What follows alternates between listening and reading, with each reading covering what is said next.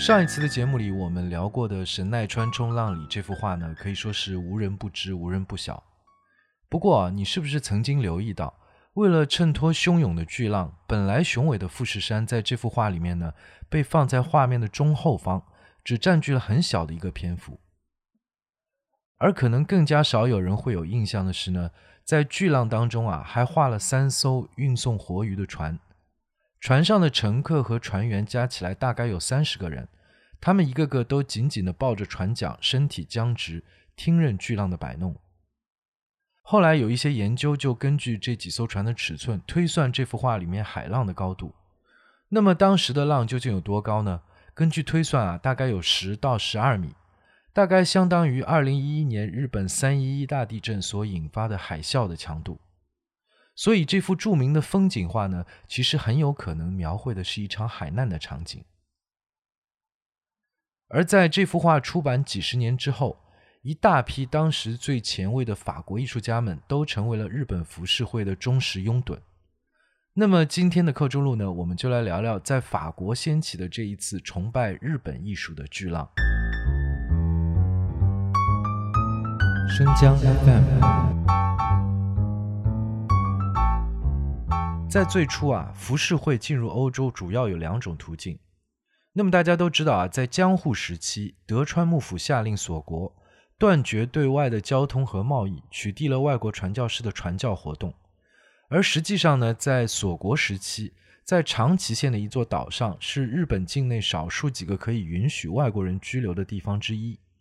而岛上荷兰商馆的工作人员呢，就买过很多的浮世绘作品，带回了欧洲。那么，浮世绘来到欧洲的另外一种途径呢，就是作为日本出口的陶瓷器的包装和缓冲材料。那个时代啊，日本的陶瓷，比如有田烧和唐金烧等等，已经受到了很多欧洲的收藏者的欢迎。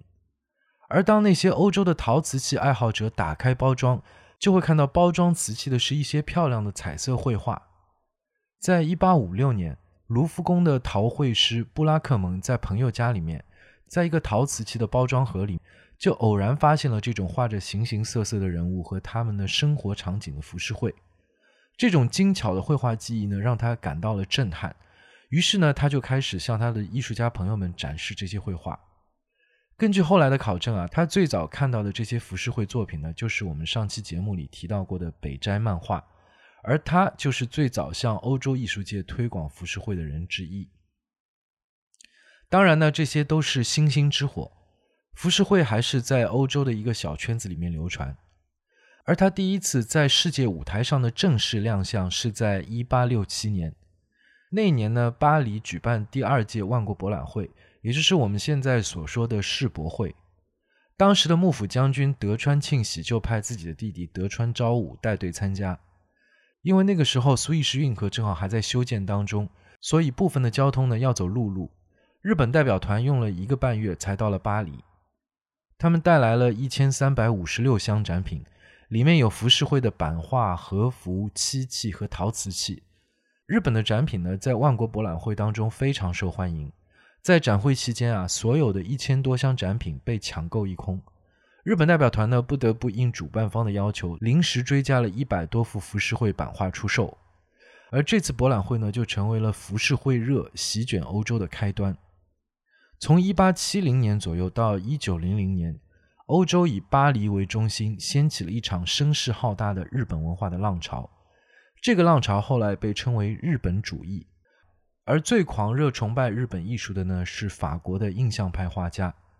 那么他们怎么会成为这个日本主义浪潮的最主要推手呢？这就要从当时法国的艺术大环境说起。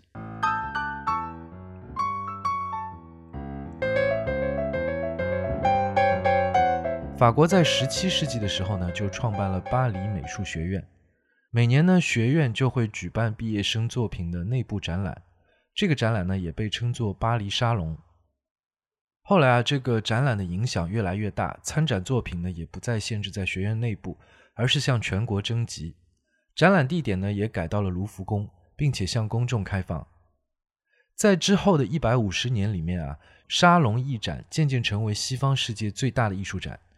艺术家要是一旦被沙龙接受和认可，就能得到官方的订单，他们的作品呢也会被公共机构收藏，许多私人订单呢也会接踵而来。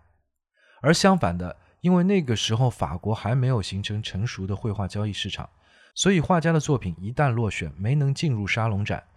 那么他们的身份呢就得不到认可，可能也没有什么画廊理睬，那也就基本和美术市场无缘了。所以每一年都会有越来越多的艺术家报名参展。但是作品的淘汰率呢是很高的，比如在一八六三年，沙龙展收到了五千幅推荐作品，评审会呢拒绝了其中的三千幅，而因为沙龙展入选的作品都是严格按照学院派的标准来评价的，这次评审当中啊，很多印象派的重要人物，比如马奈、塞尚、雷诺阿、毕沙罗，通通都落选了。于是这些落选画家呢，表达了强烈的不满。最后闹到了当时的法国皇帝拿破仑三世来介入，他下令呢，在沙龙展的附属场馆当中展出落选的那三千幅作品。那么主办方对于落选作品基本上是奚落和嘲讽的态度，他们甚至把评审当中认为最糟糕的作品放在最显眼的位置。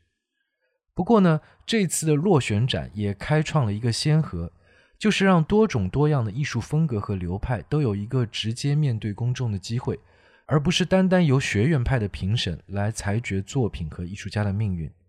那么这次展览呢，就为十年之后一系列的印象派画展和之后的印象派的逆袭奠定了基础。在沙龙展的审美体系当中啊，绘画的主题和题材都存在着明显的等级制度。在这个等级制度里面呢，描绘众神和神话英雄的绘画是最高级的。接下来呢是描绘人类的肖像画，而描绘风景和动植物的绘画呢就被认为是最下等的作品。而且即便是风景画，画家也必须以神俯瞰大自然的视角来画，绝对不可以用动物、昆虫等等作为画面的主题。对照这个保守的审美体系啊。浮世绘给当时的印象派画家带来的震撼是可想而知的。他们发现啊，这些日本画作不仅仅是描绘人物和风景，连花鸟、蝴蝶、蜻蜓，甚至是波浪都可以作为绘画的主题。绘画作品里面是可以没有神存在的，他们可以单单描绘普通市民的生活，不是服务于统治阶级，而是纯粹的民间艺术。从技巧上来说呢，西方艺术家从小受到的艺术训练，比如平衡的构图、正确的素描、透视、阴影和细节的呈现，全都被浮世绘颠覆了。这些作品啊，轮廓鲜明，画技精湛。然而这些画里面都没有阴影，淡化了景深和明确的光源，这就让印象派画家从欧洲传统的绘画程式当中彻底解放出来，更加纯粹的去追求色调的美丽组合。色彩和形状的有趣排布，光影的完美搭配等等的审美诉求。印象画派的小圈子呢，于是就像成立了一个日本文化学习小组，发奋学习浮世绘。比如梵高，虽然他生前只卖出过一幅画，但他收藏过五百多幅浮世绘。他直接临摹了许多浮世绘大家，比如歌川广重的风景画和喜多川歌模的人物画。他还给一位蒙马特的画商画过两幅肖像画，名字呢都叫做唐吉老爹。这位老爹背后的墙上呢就挂满了浮世绘。而我们最熟悉的星空这幅画呢，天空里面那些卷曲的光晕，梵高就用了和北斋笔下的巨浪一样的运笔手法。塞尚呢是在视角和构图上吸收了日本主义的元素，他从1886年开始创作的圣维克多山。用几十幅画从不同的角度描绘他在法国南部家乡的圣维克多山。这种创作方式的灵感来源呢，应该就是取自北斋的《富岳三十六景》。而以画芭蕾舞女出名的德加，也把日本主义纳入了自己的作品。他不画专业的模特，而是从舞者那里寻找美感。他在画里面呢，也用了东亚人物画的技法，让那些舞者形象更加轻盈，甚至有一些失重感。另外呢，他也采用了东亚人物画的简约化的手法，不像欧洲古典画法那样给每一个舞者赋予个体特征，而是舍弃了细节，让舞者融入了画面整体的意蕴当中。